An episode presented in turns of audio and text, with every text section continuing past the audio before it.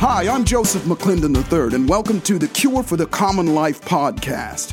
Listen, you know as well as I do that motivation, empowerment, and inspirational stories, they're all well and good, but that's not what keeps us going. That's not what's going to change your life, and that's not what's going to move the needle in your health, your wealth, your happiness, your abundance, or your ability to be able to help other people and make a difference. What keeps us going, what produces results in our lives is activity. Not action, activity. And when you can get yourself past the things that stop you and hold you back, that's when you'll thrive, and that's when you'll crush it.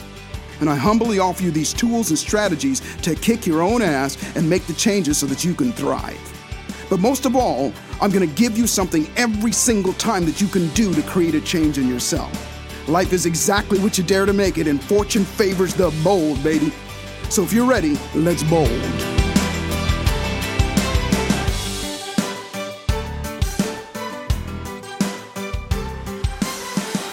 All right, so hello everybody. Welcome to another episode of The Cure for the Common Life. I'm extremely excited to uh, share with you somebody that I actually just recently met, but I'd heard about for several years. And Rebekah Gregory is somebody that epitomizes the term from tragedy to triumph. And uh, something happened to her. It was April fifteenth, twenty thirteen, that would have ended it for most people, but it didn't for her. She is an amazing woman. She's an amazing mother, author, businesswoman, and has inspired and continues to inspire so many people's lives. And so it's my pleasure to introduce you to my new dear friend, Rebekah Gregory. Rebekah, how are you today? Well, thank you so much for that amazing introduction. I feel honored to be on your show. Well, you ain't seen nothing yet. Well, I alluded to it, and I wanted to give you the opportunity to kind of share with everybody, you know, who you are and what happened to you and what brought you to this place. And kind of, because part of this show, Rebekah, is about showing people how to live an uncommon life. Because the common life is, you know, it's nothing wrong with it, but most people aspire to live something different, and that causes that calls for being different. And you, of course, have gone through something, as I said before, that most people, that would knock them down and keep them down, but it didn't you. Share with us a little bit about what happened and where you came from, and then maybe a little bit about what made you be able to rise to the place that you are right now.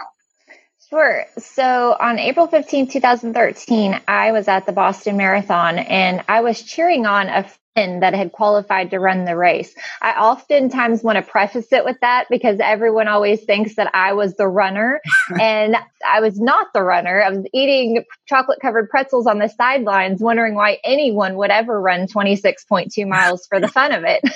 That was just me at that time. I have great admiration and respect for people who do train, but that weekend, my five-year-old son and I had flown up to Boston to visit and hang out with some friends and cheer on our friend that was running. So it was my twenty-sixth birthday weekend, my first time ever even in the city of Boston.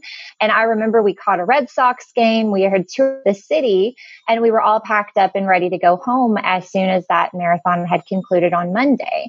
And I'm from Kentucky, and I was living in Texas at the time. So I had no idea how big Patriots Day truly was for the city of Boston, and that it was an actual holiday, and that the marathon was this enormous event. I thought it was just something cool that a friend had qualified for. So looking back on it, it's just interesting how much I know now versus then. But that day on Monday, we had packed all of our stuff up. We were ready to go home as soon as the marathon had concluded. And we started out at the seventeen mile marker. And we were cheering our runners on and holding up our signs. And my five-year-old son, Noah, was with us. And this one particular moment, I'll never forget it, because he was standing on the fence and he's watching all the runners pass. And one of them proceeds to lose his breakfast right in front of where Noah was standing. And he gave me this look like, Mom, what are they doing? So that was just our mentality right then and there. And one of our people in our group of about nine said, hey, let's get closer to the finish line and let's see our runner cross. And so we're making our way through the crowd. And what people don't tell you is that when you go to watch someone run a marathon, you end up running the same marathon with them, trying oh, wow. to keep up. Wow. And not only am I trying to make my way through the crowd, I'm trying to get my son through the crowd too. And he just had gotten really bored, Joseph, and and we were kind of both over it. And by the time we got to the spot, he was tugging on my clothes and saying, "Oh, Mom, I'm so bored. When are we going to leave?" And racking brain. A five-year-old was bored? Yeah, exactly, right? And what was I thinking in terms of why would I bring him to a marathon of half a million people? I mean, it just was not very logical, but I did. And so at that time, the only thing that I could do was I said, "Buddy, why don't you stand on my feet and play in the rocks like you're a scientist?"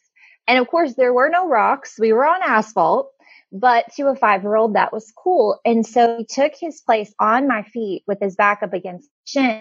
That's exactly where he was when a bomb in a backpack went off three feet behind us.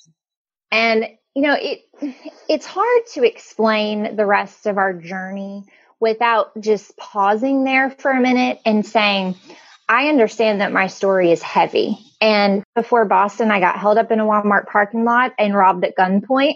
And I thought that was going to be the biggest highlight of my life. Right. And you and I have both kind of discussed, I had a very traumatic childhood and all of this. So my life has essentially been a series of, am I going to swim as fast as I can, or am I going to sink down to the bottom? And in those moments, I look back right after the bomb went off, and I had no clue what was going on other than it was some type of evil, because everything around me was like a war scene. I was thrown back to the ground. I could only lift my head up. I was panning around to see people's body parts, not even attached to them anymore. Nails, ball bearings, B Bs, everything that these brothers packed into these pressure cooker bombs. And I looked down to see my own left leg on fire, and I was in a pool of my own blood. My bones were laying next to me on the sidewalk. But what I was thinking is that my son was at my feet. He was sitting down on the ground, and I could not even see my feet anymore. But a really amazing thing happened, because I was able to spot Noah in the arms of a police officer. And so I knew that Noah was not injured to the extent that I was. And I say that because the majority of people will never get blown up by a bomb at a marathon, but every single person has life blow up in their face, where they're in those moments thinking, what am I going to do? And how did I even get here? And so I know what that feels like, but I saw my son in a time that I was so scared, and I thought that I was going to lose my life. I was laying on that pavement fighting for every single breath that I still had in me, but I was able to see my son and know that no matter what, he was going to be okay. So I look back and I think what a blessing that is. And if both of us were three feet away from a bomb that should have killed us, every day after is beautiful. Was he hurt at all? He had a cut to his bone on his right leg that they were able to stitch up, and he had one piece of shrapnel raise the back of his head. But I have had seventy operations and counting, had thousands of pieces of shrapnel in my body, and I lost my left leg below the knee. And my little boy was as close as I was to that bomb, and he's totally fine. That is divine intervention, to say the least. Yes, wow. Would say so. Do you know how long you were unconscious, or were you ever unconscious? I was never knocked unconscious, and that probably is the hardest part of this journey, because it's everything we all experience today emotionally. And that's what I've been trying to really be transparent and vulnerable about, because oftentimes it's not the physical scars that haunt us the worst. It's the emotional, it's everything that we carry on our hearts. Mm-hmm. And seeing that and experiencing that amount of trauma was something that was devastating for both of us. Amazing. And so you said there's seventy operations and counting. You're still working with it? Yes, I still have tons of shrapnel in my body that continues to cause issues. And just because I have my amputation doesn't mean that my leg always works right. And so when you have foreign materials in your body, it just does weird things. So it's kind of the aftermath of getting blown up by a bomb. Right. You know, you say that so so nonchalant. Yeah, getting blown up in a bomb. Even when you said it, yeah, a bomb went off behind me. You know, and I think most of us remember when that happened. And it is so easy for us to go, oh, that happened to them, those people. And I know I asked you before, there are others who uh, had injuries and survived and things. And to my knowledge, and I know others are doing things as well, to my knowledge, you're the only one that I know of that has really made, I'm not going to say a career of it, but it is your passion to spread a message to other people that that is not the end. And as you said before, you had other tragedies in your life as well. And you and I were talking before, and Rebekah had said that, you know, some of those may have even prepared you to be the way that you were after this. Share with us a little bit about your journey coming out of that, and maybe not all the way up to where you are right now, but up to the point where you realize that your calling really is to share and help other people move beyond their tragedies. It took me a long time to re- embrace this as a quote unquote career, because what I wanted to do is help other people through whatever they were struggling with, but I didn't know how I was going to do it at that time. All I knew is that I had this passion that I wanted to share as much of my story with others to potentially inspire them. And it was, it's really amazing what happens when we go through so many traumatic experiences in our lifetime. It makes us appreciate just the little things. Mm-hmm. So for twenty-six years, I got out of bed, and usually I hit the snooze button before I did about sixteen different times. And I was running late for everything, and I was always in a rush, and it made me slow down to the point where when a bomb goes off in your life and blows up in everything that you ever have known, and you're picking up those pieces, you really prioritize things a lot differently. And my perspective changed. And so the small little trivial things that we all worry so much about became just that. They were trivial. And I had no idea that this platform that I was being given would grow to be what it is. But I do believe that every part of hardship or obstacle that I had prior to this has led me up to deal with this a little bit better. We had talked about my biological father being an evangelist. And so he traveled around the world preaching and would come home and beat my mother and I. And so from a very young age, I had a very skewed version of what a father's love was. And one of the last things that he told me as a preteen, that I would never be good enough for anyone or anything. And that really stuck with me. But him doing that and him creating that amount of trauma in my life early led me to create a nonprofit that provides mental health treatment for children and families that are suffering from trauma. I had to go through some tough stuff to get to this point, but I look back and I'm thankful for every little part of it. What makes the difference, though? Because some people can get a, you know, they don't get to get their hair cut because it's COVID now, and that's as traumatic to them, and it causes them to go the other way and, and have bad behaviors. And lots of people have had bad things happen to them, and they didn't go the route that you did. What do you think is the defining, I'm not going to say defining moment, but the defining reason why that made it so that you were able to say that, yeah, I've had all this tragedy, enough is enough, now I'm going to do this. What would you say is the difference? One of the biggest things for me is just getting up every morning and counting my blessings and not my problems. I think that any one of us could say the horrible things that are going on in our lives, and we can focus on that. But when you get up and you are just thankful for having air in your lungs and the ability to still have a purpose in this world, it's such an amazing thing. And then you think about the other things that you've been given, no matter how small or how big that you think that they are. That right there keeps me going. I didn't have the opportunity to give up because I had a son that needed me. He deserved a mom that was going to get up and fight every single day. And I have a family that loves and supports me, and so many others in my life that would just be devastated if I threw in the towel or threw my leg across the room and didn't look at her anymore. Now, was that something that was taught to you? Did somebody along the line counsel you to do that, get up and count your blessings? Or was that something that evolved? How did that come about? My mom was the first one that really taught me that at a very young age, because mm. even though she had been going through so many obstacles and hardships in her own marriage and her own life, she never let that seep into us as children. I have three younger sisters. And it was just really amazing to me how she could be so sad and yet never show it to us. She was so strong and so courageous. And I know that came from her faith in a bigger plan, which she instilled in me too. And I, I just look at things like that. I feel like I've always been a pretty positive person, but this has really made it just ten times greater. Because right. I do, I look at life as an opportunity. I don't see the obstacles. And if there are obstacles, then I look at how I'm going to overcome them. It's almost like the harder the challenge, the more I want it. And so that is now your character trait. And for everybody listening, you know, take a lesson. Because I, you know, I believe in the cure for the common life oftentimes are the simple things. The simple Absolutely. Things that we do. And what you're sharing with us here is that you have a practice, maybe a ritual of getting up in the morning and uh, counting your blessings and looking at those things. Because not everybody has a mom like yours, or in my case, a dad like mine, that demonstrated those things, and quite the contrary. And in your case, you had just the opposite as well. You had somebody telling you that your worth was nothing and things like that. And uh, let's just say the good won over the evil in this case.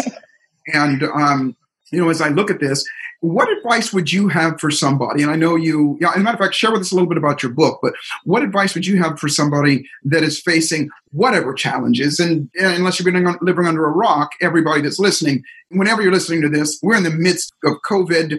I call it this pause in our momentum, as well as the racial unrest and the things that are going on in our country right now. So a lot of people are searching for what to do, how to feel. What advice would you have to somebody outside of it? Obviously, that's great advice in get up every morning and count your blessings, but share with us a little bit about your book and maybe what advice that you would have for somebody in learning and not just coping with this, but going forward as well. I think the biggest thing that I've learned through all of this is that unless you have been on the ground picking up the pieces of your life and wondering how you're going to survive the next day, then you really don't know who you are as a person. Mm-hmm. You almost have to be broken and put back together so many times to grow and to learn and to become who you're meant to be. And if I didn't go through all of the things that I still go through on a regular basis, COVID nineteen, you mentioned, I was supposed to have surgery right before COVID hit. And so we've had to put that off a little bit. When I look at COVID and everything that's going on in the world, though, I think the first thing we have to do is just take a deep breath and allow ourselves to be sad and to grieve a little bit, because in doing that, we really get to understand things a lot better. And you and I have had a great conversation over everything going on right now, too. And I just think that sometimes you have to stop and say, I'm not okay. And how do I get to the point of acceptance of this? Because it's not always been easy. I've made a lot of decisions that I probably would never would have made, but I've learned from every single one of them. And part of that for me is just not giving myself the option to do anything else, push forward. But that doesn't mean that I don't have bad days. There's yeah. plenty of days that I don't want to put my leg on, and maybe I, I need to rest or need to take it a little easy or just need to be sad. It's okay to experience all of those emotions. That's spectacular. And along with that sadness, you know, I'm, I'm a bit of a scientist, Rebekah. And, yes. And so I always look for, okay, well, why does that work? That stepping back and taking a deep breath. And from a purely physiological and mm-hmm. an, an emotional and physical standpoint, what happens to us when we do that, when we step back in the midst of crisis, Yes. in the midst of, and I, I, you know, yours is certainly more than a metaphor, you know, sitting there picking up the pieces of your life. You're literally picking up the pieces of your body and things around like that. But when I look at what happens when we do pause for a moment, I use the word meditate, because a lot of times people, when they hear the word meditate, they think of, you know, unicorns and, and rainbows and, and lotus position and things like that. But I use it like this. Whenever you're silent, you're forced to listen to your own thoughts and whatever yes. voice those thoughts are saying. And then you get the opportunity to determine whether to listen to that voice or not. Yes. If you don't take that silent in that moment, and like what you said, you know, say, I'm not okay if you're not okay. And then what do I get to do about it? Because then you have options. As long as you're yak, yak, yak, and you're in the midst of it and you're worried and things like that, and you're not stopping and resting for that moment slash meditating, then your brain is not going to be able to come up with those options. And so I imagine that you've probably had plenty of time in hospital beds and hospital rooms to listen to that voice and to be silent. Is that true? This is the first time in my life, the last seven years, I have been more still and silent than I ever was before this. because now it is so important. And I, I love how you put that. That's what I believe every single day is when we stop and allow ourselves to be still and really look at the world around us, we see things in a completely different light sometimes, in a different perspective. But so many of us are scared to do that because being comfortable is normal, but being uncomfortable is just that. It's uncomfortable and it's hard to sit with some of those feelings. But that's when we grow and we heal from so much.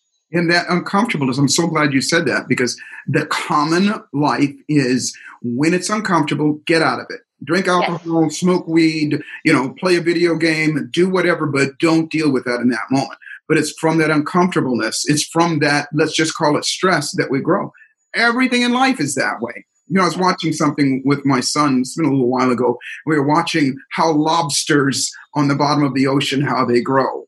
You know, they're, you know, they're pretty active little creatures that are moving around, and all of a sudden they become inactive. And the reason they become inactive is because the inside of, they got a hard shell on the outside of them, and the inside of them is growing, and there's all this pressure and pressure. And then all of a sudden that hard shell splits open, and then what comes out of them is soft and vulnerable for a moment, but now it gets to grow even bigger.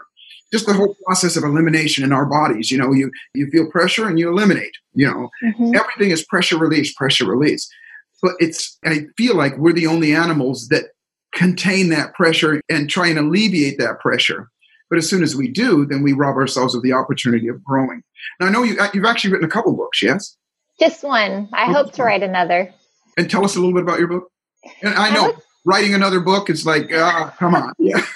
there's another there's another labor of love sitting around picking the pieces of your life, right? Yes, and I'm very impressed that you've written so many too. My first book is called Taking My Life Back, because that's essentially what I'm still doing every single day. And it talks about the hard stuff that I've had to endure, but then it also talks about the triumphs. In two thousand fifteen is when I got my leg. And I named her Felicia jokingly because she's like a new addition to my family. And I had seen the movie Friday and the quote, I wish I had Felicia's life. She's always going somewhere. And I had, the doctors didn't take my leg right away. So it was eighteen months after the bombing before mm-hmm. they actually amputated. So I had eighteen months of that stillness and quiet that we're talking about, where I was on thirty-seven medications just to make it throughout the day. And I was either in a bed or in a wheelchair the entire time. And I really had to decide to cut out what was holding me back. And so I joked that it was a bad boyfriend that I needed to get out of my life, because Lord knows I've had enough of those. And I had a going away party for my left leg at my friend's restaurant. And I did one last pedicure, Boston Strong, blue and yellow. And that Monday morning, I, I sent my bad boyfriend leg right out the door, and I had never felt better. I was, I just said, I'm going to do, yeah, I said, I'm going to do everything on a fake leg that I didn't do on two real ones, because for twenty-six years, I had just expected, like I said, to get out of bed and put two feet on the ground. When I couldn't do that anymore, it was a wake up call for me. And I promised myself that I was going to live life like I had never done. And the same year, it's so interesting, because when I got my prosthetic, I got it in January of two thousand fifteen. And in the hospital in November, when I was amputated, the U S attorney and one of the F B I agents came into my rehab room and said, I know that you just got your leg cut off, but we're going to need you to testify in the trial of the remaining summer. Come this spring. And so I'm thinking, oh my gosh, can I just get like a little bit of a break here? Like, let me, let me deal with everything I've got going on right now. But the part that I didn't see coming is that it was finally me being able to close a chapter that I had wanted to close for so long and get to a new chapter. And what I mean by that is I had to go to Boston and give my testimony in front of the judge and the jury and the biggest enemy of my life. And I sat about five feet away from him, and he would never look me in the eye. And it was so hard. I was crying, and it was so hard to even get through, because I see victims' families of people that didn't get to make it that day. And I see all of the survivors that are coming in and rehashing the worst moments of their lives. But the best part, though, is that I got to go back and give a victim impact statement, because the U S attorney called me back and I said, well, first of all, I've got to Google what a victim impact statement even is, because I've know. never Please share it, yeah. been, yeah, I've never been part of a federal trial before. So what it is, is it's a statement that the judge and the jury hear right before the judge makes his final verdict. And essentially you say all of the different things that have happened to you, how it's impacted your life, you know, what, what this person has done. And I told the U S attorney, I said, look, I have seen this guy lean back in his chair in the courtroom and fiddle with his pencil and crack jokes with his attorney and not even acknowledge the jury on one of the first days of the trial. There is no way I am going to give him any more satisfaction than what he already has. And I'll give a victim impact statement, but I'm not going to give one to him that is going to make him smile and proud of things that he's done. So I, I got to go back to Boston and I stood right in front of him and I looked him in the eyes. And this is the first time that he looked at me. And I said, I was asked to give a victim impact statement today, but in order to do that, I would have to be someone's victim, and I'm not yours and I'm not your brother's. Oh, wow. Wow. And I, what I went on to say was that for an act of hate that stretched a couple hundred feet, we've seen an act of love stretch hundreds of thousands of miles. And my promise to him that day was that I was going to use the rest of my life, however much time I had left, to do my small part in making the world a better place. That is a promise that I have clung on to every single day when I don't want to get out of bed, or when P T S D enters in, because it often does, or I'm just exhausted. I think about that. And I think about the fact that if I give up, then those two brothers have won. And I don't want them to take my life away from me. They saved my life. They gave me more reason to live than I ever had before, because I didn't realize how much I was taking things for granted. Wow, Rebekah, your soul shows through. And Thank you. Part of the reason why I wanted to have you on this show is you're obviously not living a common life. And you're such an example for other people. Not once in your conversation, whether it's before when we talked or now, have I ever heard any animosity towards those people. You didn't say, I hate these people. I didn't, you know, and, uh, you know, I think most people would be hard pressed to not feel that. And especially if I knew that my son was injured in any way by somebody else, it'd be hard for even me who practices this stuff hard for me to not have some sort of anger and, and towards that. So you are an example of the true human spirit. You're an example of how people could, should, would be, especially in these times. So thank you, thank you, thank you so much for that. And I want people to experience more of you as well. I know you have a podcast as well. Share with us a little bit about your podcast, how they can reach you, and anything else, and especially how they can continue their journey with you.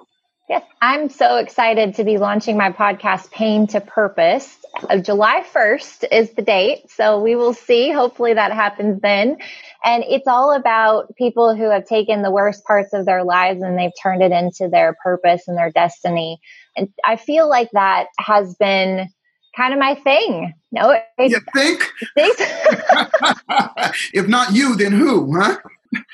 Bring on the tough stuff. Hopefully I don't get blown up by any more bombs. You know, I, I hope to lead a pretty boring life. But even after Boston, my daughter, they thought I would never be able to have another baby. And my daughter came too early and I almost lost my life that weekend, and I almost lost her. But after a summer in the N I C U, she just turned four in May and she's wow. doing wonderful. So life is not a fairy tale. And the minute that we decide that it's not going to be, and we're still just going to think of it as beautiful and look for the good stuff, then we have a great life. So hopefully the podcast will reflect that. And anyone can reach me on my social media, Rebekah M. Gregory, and Rebekah M Gregory dot com is my website. Fabulous. Rebekah, thank you, thank you, thank you so much. And for anybody, please uh, spread this word. please spread that you have heard of this amazing woman. And through stories, just like now, through stories, you change people's lives. So I appreciate you. I thank you. And I look forward to interacting with you more. And I know you also, uh, as you said, you have an organization that you work with to helping people with mental health challenges as well. And so I want to thank you. Yes. And remember, everybody, life is exactly what you dare to make it, and fortune favors the bold. And to remember to boldly step up and dare to live the uncommon life. Rebekah, thank you so much, and I will see you. Thank you. Hey, thanks for listening to this episode of the Cure for the Common Life podcast. If you enjoyed what you heard, please share it with a friend. And if you haven't already, subscribe, rate, and review it on your favorite podcast player. And if you have any questions or comments or any topic ideas you might want to be a guest on my show, you can reach me directly at joseph mcclendon dot com. Thanks for listening, and I'll see you at the top.